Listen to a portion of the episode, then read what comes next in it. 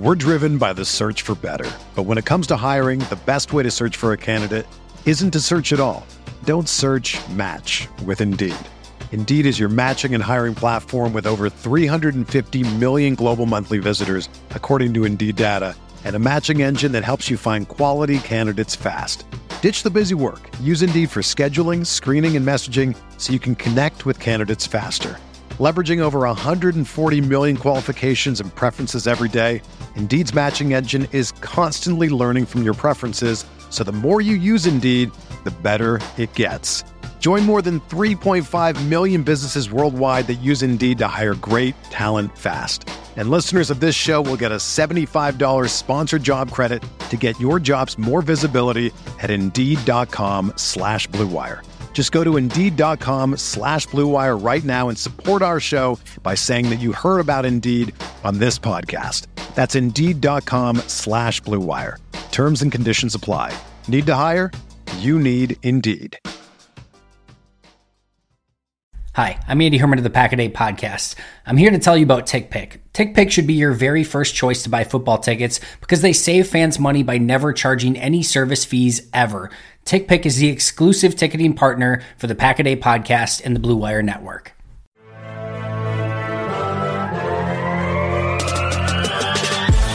Minutes a day, 365 days a year. This is the Pack-A-Day Podcast.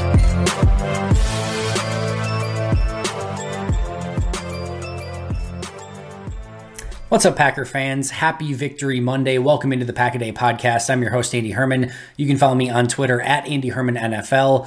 Thank you so much for joining me. Always appreciate it. Appreciate all of our listeners and our subscribers, whether you're listening to this on the audio version or on YouTube, whatever it is. I thank you so incredibly much. This has been a very incredible season for a variety of different reasons, whether it's the injuries, the offseason drama, the COVID stuff, the entire roller coaster that this season has been already has certainly been something. But one thing in all the craziness that has sort of remained the same is that the Packers are better than the Chicago Bears. So happy Victory Monday, Packer fans. You've deserved it. You've earned it. It's been a crazy, crazy season, but there's no better way to start, right? The Packers beat the Chicago Bears once again, and credit to the Bears, and I'll get more into this in just a moment, but there's every reason in the world for them to lay down for this game. They didn't, right? It was a 6-point Bears lead at halftime. A lot of Packers mistakes that went into that, which we'll get into more in just a moment, but we talk about this as a rivalry, and I talked about this on the video yesterday. This right now does not feel like a rivalry. This feels like a beatdown. The Packers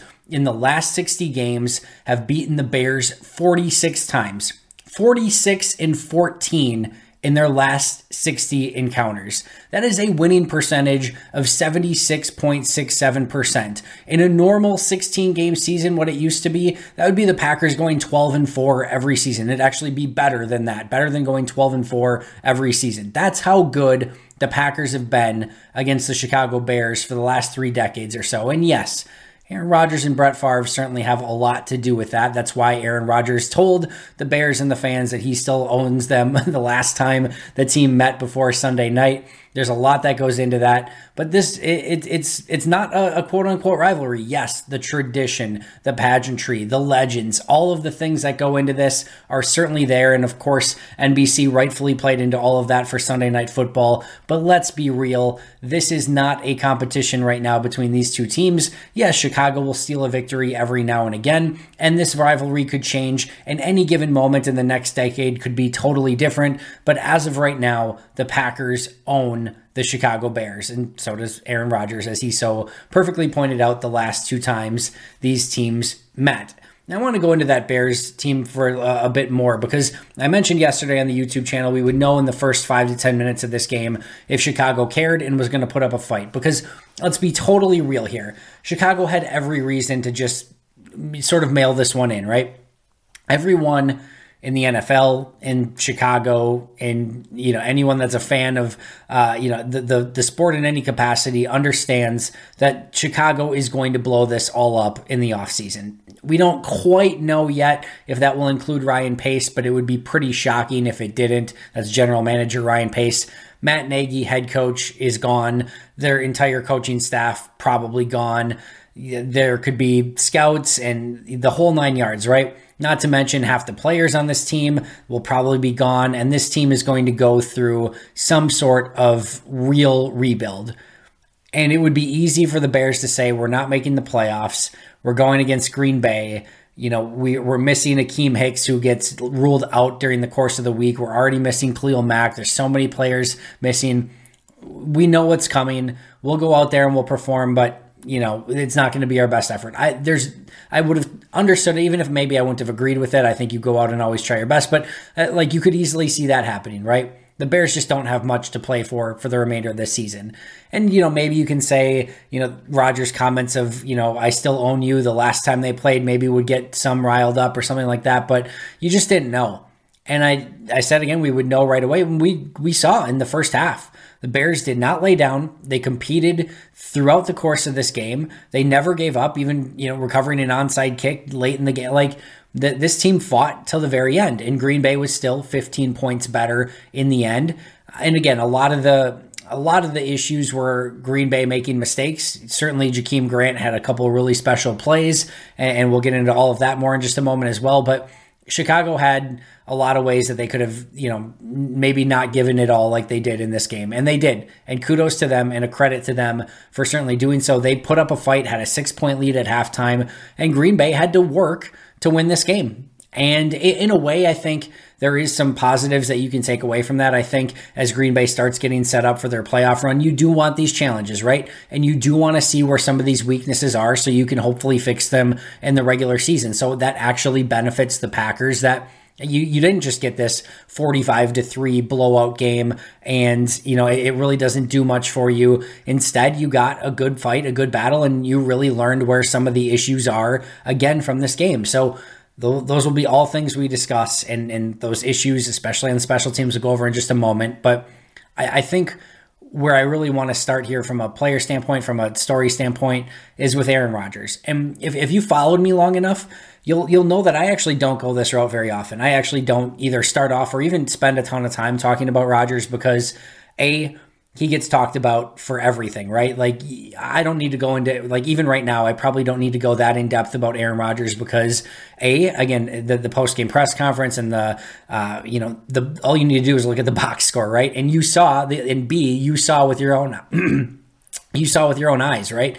Like, you saw Aaron Rodgers go out and have a fantastic game against the Chicago Bears. But a couple things that I do want to say here, because Rodgers is certainly deserving of a huge amount of credit in this game. 29 of 37, 341 yards, 4 touchdowns, no picks, 141.1 passer rating.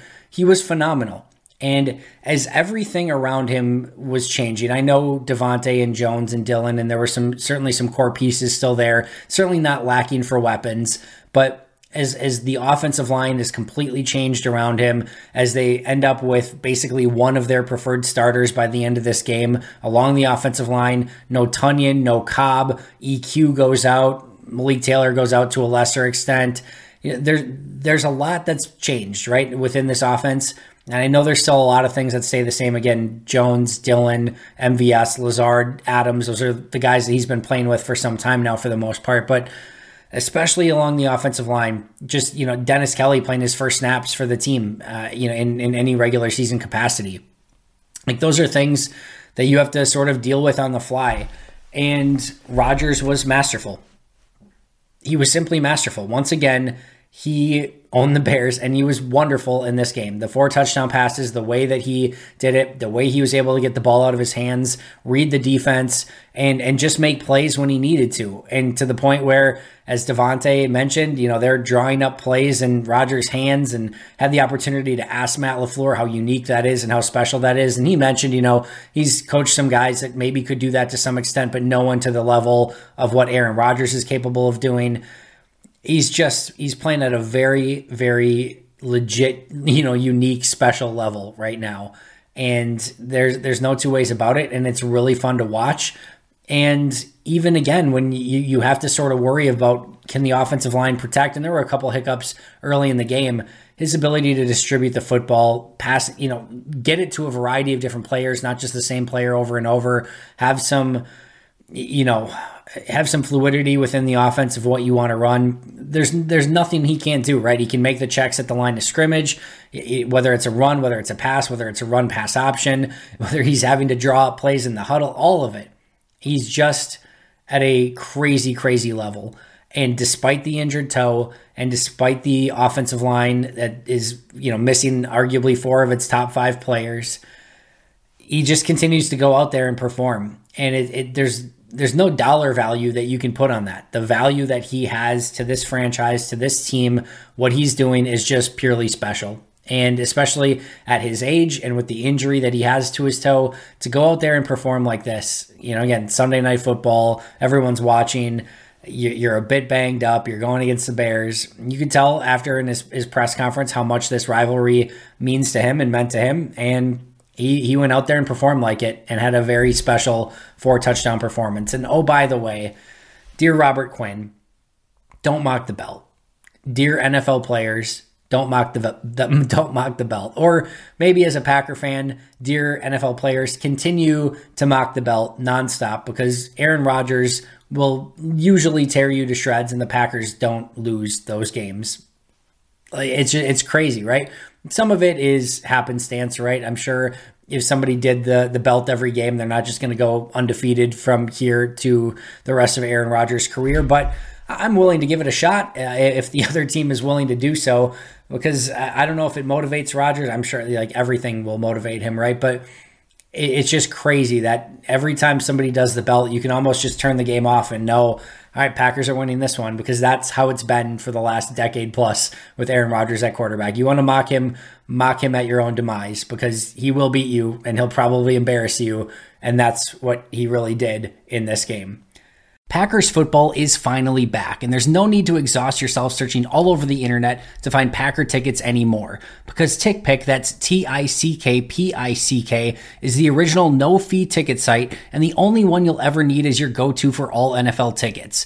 TickPick got rid of all those awful service fees that the other ticket sites charge, which lets them guarantee the best prices on all of their NFL tickets. Don't believe it? If you can find better prices for the same seats on another ticket site, TickPick will give you 110% of the difference in the purchase price. Recently, I was just able to pick up tickets to Packers-Vikings in Minnesota. Going to be heading west for that game. Attending my first game in the new Vikings Stadium. Cannot wait for that. Let me tell you, it was so incredibly easy to use TickPick. No awful service fees. I cannot recommend it enough. And the easiest way to do so is by going to TickPick.com/Pack-A-Day today to save $10 on your first order of Packers tickets or any other tickets that you want to purchase. We're driven by the search for better. But when it comes to hiring, the best way to search for a candidate isn't to search at all. Don't search, match with Indeed. Indeed is your matching and hiring platform with over 350 million global monthly visitors, according to Indeed data, and a matching engine that helps you find quality candidates fast. Ditch the busy work. Use Indeed for scheduling, screening, and messaging so you can connect with candidates faster.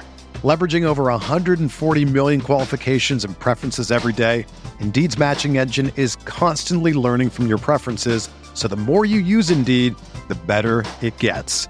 Join more than 3.5 million businesses worldwide that use Indeed to hire great talent fast. And listeners of this show will get a $75 sponsored job credit to get your jobs more visibility at Indeed.com/Blue Wire. Just go to Indeed.com/Blue Wire right now and support our show by saying that you heard about Indeed on this podcast. That's Indeed.com/Blue Wire. Terms and conditions apply. Need to hire? You need Indeed. Whether you're a world-class athlete or a podcaster like me, we all understand the importance of mental and physical well-being and proper recovery for top-notch performance.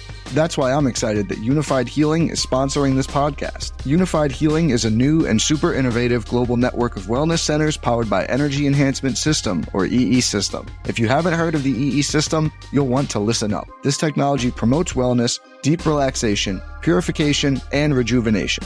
At hundreds of locations across the globe, access to a center is easy and affordable. Interested in experiencing the EE System technology for yourself? Go to unifiedhealing.com/Blue Wire to learn more and find a center near you.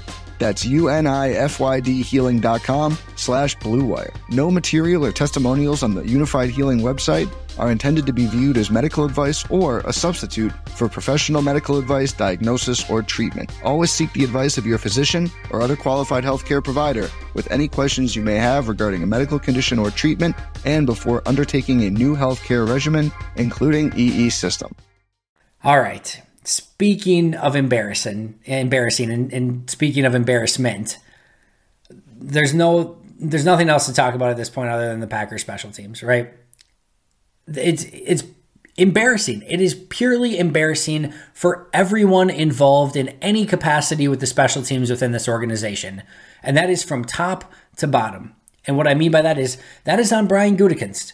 The Packers do not have a returner. They don't have a returner. Malik Taylor is not a returner. Amari Rodgers is not a returner. They don't have on their 53-man roster plus 16-man practice squad. They do not have a player who can return. That's on Brian Gutekunst. Obviously, Matt LaFleur and the special teams coach, a lot of blame goes on them for the entire operation. Mo Drayton, I think it's safe to say, very much on the hot seat. Pete Doherty asked after the game if he was going to be still employed, and Matt LaFleur was emphatic in saying, yes, he's still going to be the coach of the special teams. But they're both to blame. There's no question about that. Assistant special teams coach, every player that has played on special teams, anyone that has any job or functionality that involves the special teams capacity in any way, shape, or form should be utterly embarrassed. Utterly embarrassed. That is, I know I asked the question of like, has there been any special teams that's ever played worse? And people bring up Seahawks and the NFC Championship, and yeah, the two big plays in that game certainly were more egregious and had a much bigger impact on the franchise, right, than anything that happened against the Bears. But I've never seen in one special teams have so many struggles. And in case you forgot and want to relive the nightmare over, and I'm not sure if it's a tragedy or a comedy at this point, I can't differentiate because it's pretty darn funny how embarrassingly bad they are playing if you really want to look at it. But it's also just a tragedy while you're watching. It's like watching a car crash and you don't want to watch it, but you can't look away.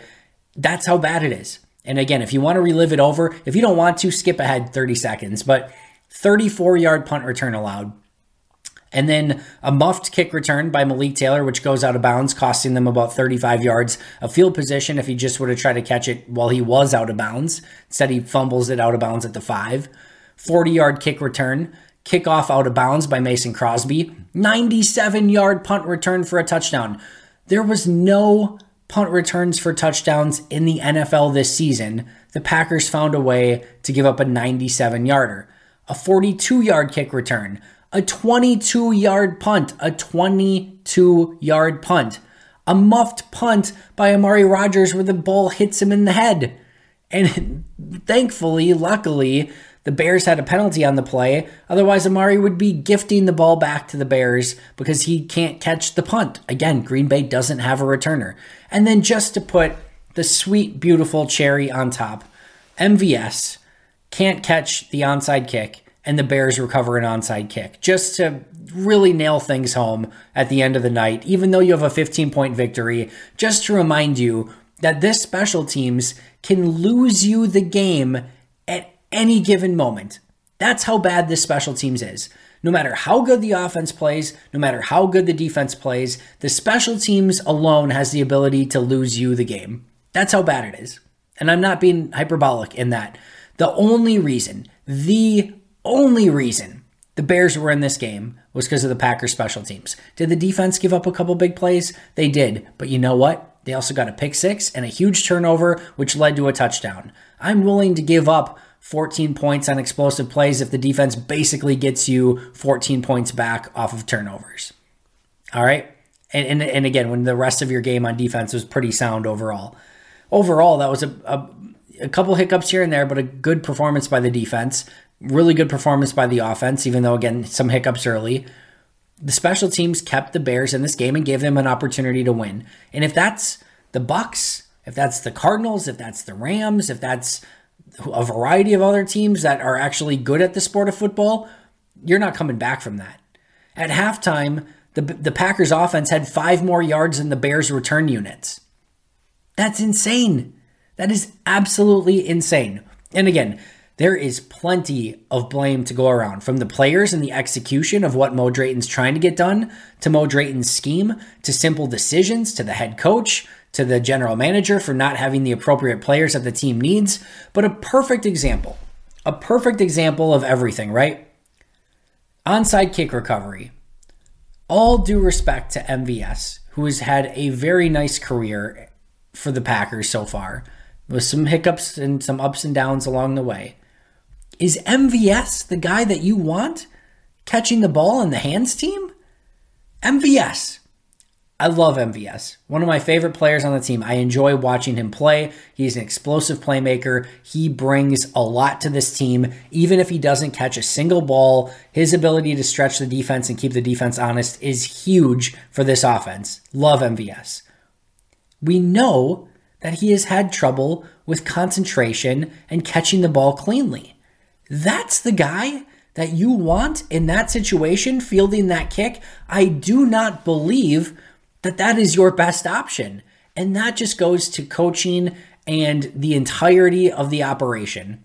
Those sort of things can't happen. And I know you have to have like a hands person on either side. And my guess, I didn't look at it, but my guess is Devontae was probably on the other side in case they kicked it that way. I'd have to go back and look at it. But I guarantee your second best guy after Devontae at catching a ball isn't MVS.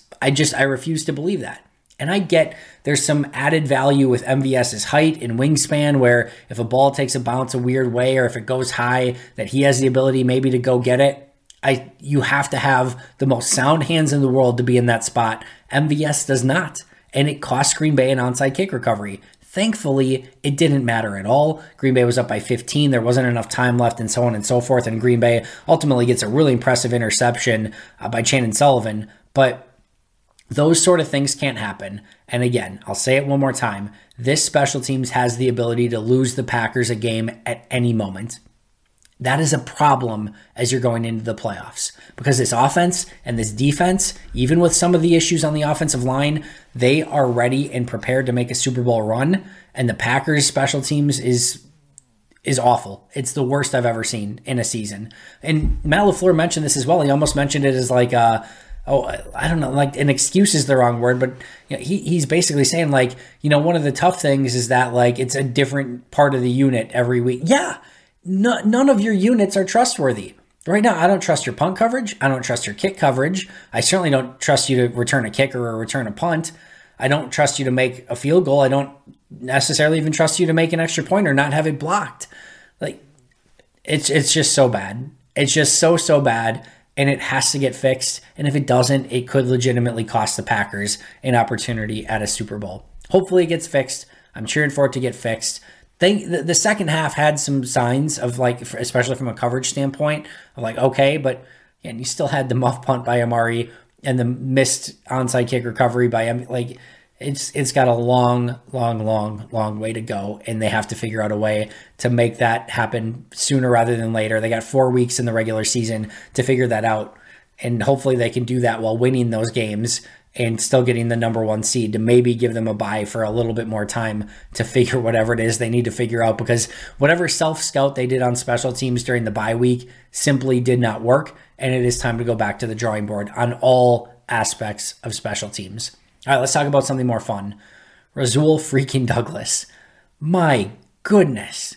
And I've said, I think, something very similar a couple times before, but at some point you just had to figure that this Cinderella story was going to come to an end, right? The glass slipper was going to come off, and we were about to find out why Rasul Douglas was not re-signed by the Panthers, was released by the Raiders, was released by the Texans, couldn't make it past the practice squad with the Cardinals. Those are just this year. Those are just in 2021, that he was not re-signed by the Cardinals, released by the Raiders, released by the Texans, couldn't make it above the practice squad for the Cardinals. There had to be a reason, right? And we were about to find out, okay, he's really not that good. He just made a couple big plays and it made it look flat.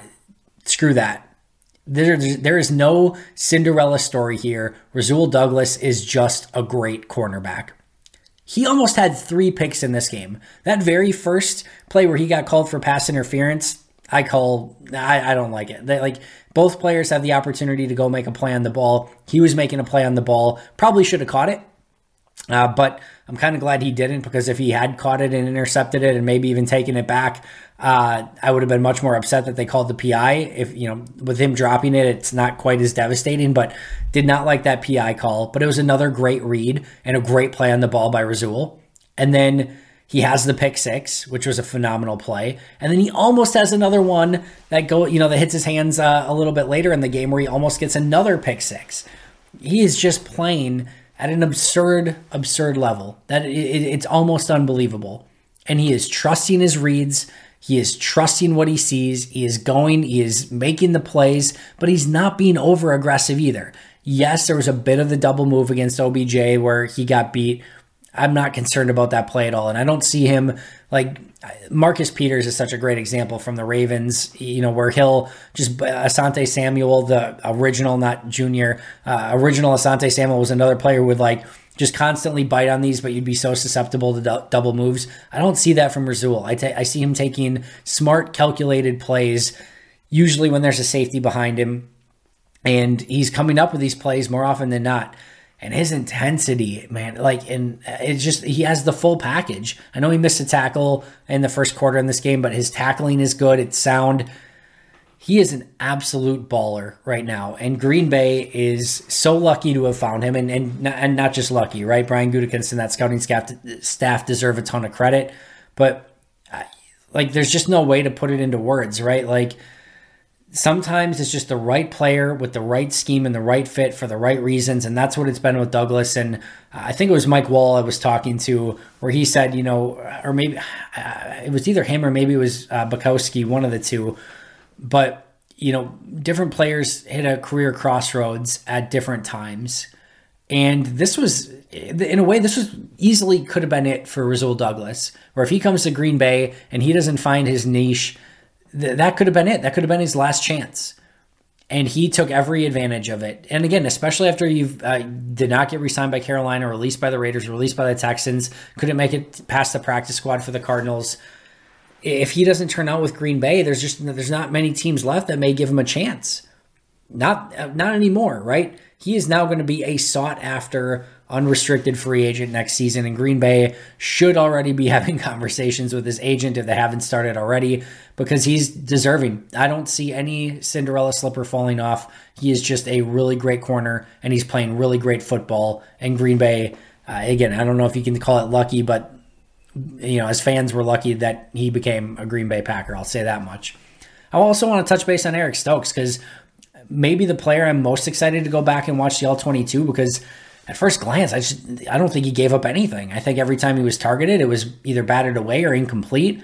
It looked like he had, great coverage on Allen Robinson. Really excited to go back and watch his game, because it looked like he was just a shutdown corner on his side of the field. So excited to go back and watch that. I thought Allen Lazard had a noteworthy game. With Randall Cobb out, somebody needed to step up. I think it's safe to say that Lazard just hasn't had the impact or the season that we've sort of come accustomed to. And I know that it's not like Lazard's been this huge playmaker, but you come accustomed to him making the plays when he's given an opportunity. Last week against the Rams, or 2 weeks ago against the Rams, that wasn't the case. He had a couple opportunities and didn't make them.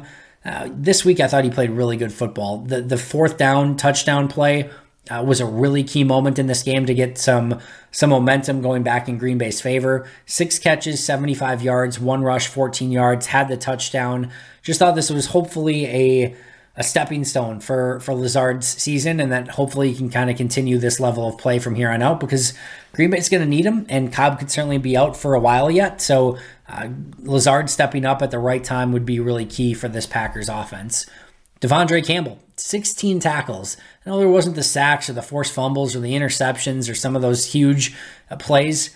He was just all over the field. You go back and you watch the Bears offense, and 1 out of every 4 plays, Devondre Campbell made a tackle on. That is crazy. And especially not practicing, coming off the COVID IR list. For him to do what he did in this game, I thought was pretty special, and Matt LaFleur echoed that in his post-game press conference as well. Preston Smith, 2 sacks on the day, earning him more of a bonus. You know, he has all those incentives on the season that are based around sacks. I guess he can sort of send a thank you to MVS for muffing that onside kick, because without that, he doesn't get his second sack of the game. So I guess he owes MVS a little bit there, but really nice performance from Preston Smith, who's been playing really great football these last few weeks and really making a lot of plays just to, defensively for, to get this defense going at times. And the sack early in the game to get the turnover, I thought completely changed the complexion of this game and really gave the Packers an opportunity to, really gain complete control. And that's exactly what ended up happening. And then again, having the sack late in the game, a little bit of garbage time, nobody's apologizing for that, right? There were a couple other times he had great pressures, just couldn't get Justin Fields down. He's playing really good football and deserving of praise for what he's put on tape and on the field really throughout this season, to be honest. How about Adam Stenavich? And we've seemingly talked about him just about every week, but I think you can make an argument that there's not a single preferred offensive lineman playing in their correct spot, right? Left tackle should be Bakhtiari. It's Josh Nyman. Left guard should be Elton Jenkins. It's Jon Runyan Jr. Center should be Josh Myers. It's Lucas Patrick. Right guard, probably Jon Runyan Jr. It's Royce Newman. Right tackle should be Billy Turner. It's Dennis Kelly. Nobody's in their right spot. You have 4 of your preferred starters out of the lineup injured. And Green Bay's still putting up 300 or 400, I think 400 plus yards of offense. 45 points. I know some of that was the defense too, but Rodgers got 4 touchdowns, 100 yards plus rushing.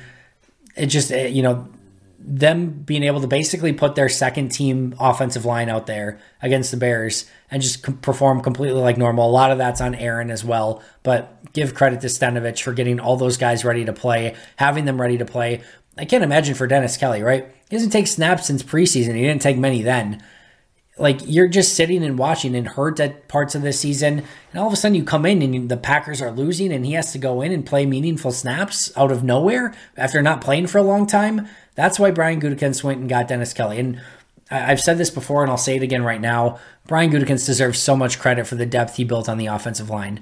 How many iterations of offensive line in the last 20 years have we seen where 1 or 2 offensive linemen get hurt and Green Bay just doesn't have the guys, whether it's an Alex Light or a Byron Bell or a Justin McCray or whomever, right? Kyle Murphy, Jason Spriggs, the list goes on and on. They just don't have guys to go in and play and be ready to perform. Dennis Kelly is what they're like 9th line, offensive lineman, and he goes in and he plays great. And Dennis Kelly is a guy who played like almost every snap last year at right tackle as a starter. And to have that as the 9th offensive lineman that you bring in is insane. It's absolutely insane. And he went out and he played really good football from what I could tell. Going to be excited to see the tape on him as well. But give Adam Stenavich a ton of credit for how he's gotten that offensive line ready to play despite being completely obliterated by injuries. Speaking of injuries, we had some, again, of course, Billy Turner, who injured his knee, does not look good. Hopefully we get good news. Matt LaFleur did not have any update in his post-game presser, but just it looks like another potential, I don't even want to speculate, right? But it looked like a bad injury for Billy Turner. We'll see what happens during the week. Dominique Daphne went out with an ankle, did not return. Malik Taylor left with a abdomen issue. He did not return. EQ left with after being evaluated for a concussion, did not return. Aaron Jones had a pretty big hit late in the game and was kind of walking a little bit gingerly along the sideline after that, took himself out of the game, never returned, but never went in the blue tent, never went to the locker room. No injury was announced, so hopefully he's okay, but was definitely walking a little gingerly and didn't return to the game after that hit. And then Rodgers said that he aggravated his toe in this game, that it's much worse, and that's going to definitely be something to monitor moving forward as well. In one piece of good news, Matt LaFleur did state that they're hopeful, and we've sort of heard this before, but hopeful that David Bakhtiari is going to be able to practice this week. So we'll see if that actually comes to fruition this week and he is able to practice. We'll see if Jair Alexander is able to continue to practice. We'll see if Z can come back. A lot of injury questions still to be answered. As far as the current playoff picture, Cardinals remain at number 1 as of right now, Packers at 2, Bucks at 3, Cowboys at 4, Rams at 5, 49ers at 6, and then Washington at 7. If the playoffs were to end as of end of day Sunday, it would be Packers, Washington in the 2-7 game at Lambeau Field.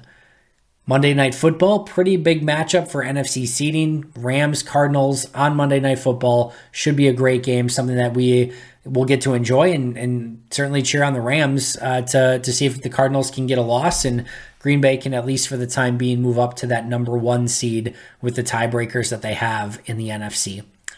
That's going to do it for me today. I hope you enjoyed the game. I hope you enjoyed this episode of the podcast. We'll be right back here tomorrow with a all-new episode. For the audio version, I believe it's going to be Ross and Jake Morley tomorrow. For the video version, it should be Rachel Hotmeyer and I. Appreciate you all as always. It's been a really fun season. We are just starting to hit the really fun part, end of the year, playoffs. It's all in. It's the last dance. We'll see maybe if that's the case or not, but it's been nothing but fun and drama and excitement and everything else. I see nothing else but that in the future going forward. So it should be an epic end of the season. So make sure to subscribe if you are not already. We appreciate you. Until next time, and as always, enjoy your Victory Monday and go Pack Go.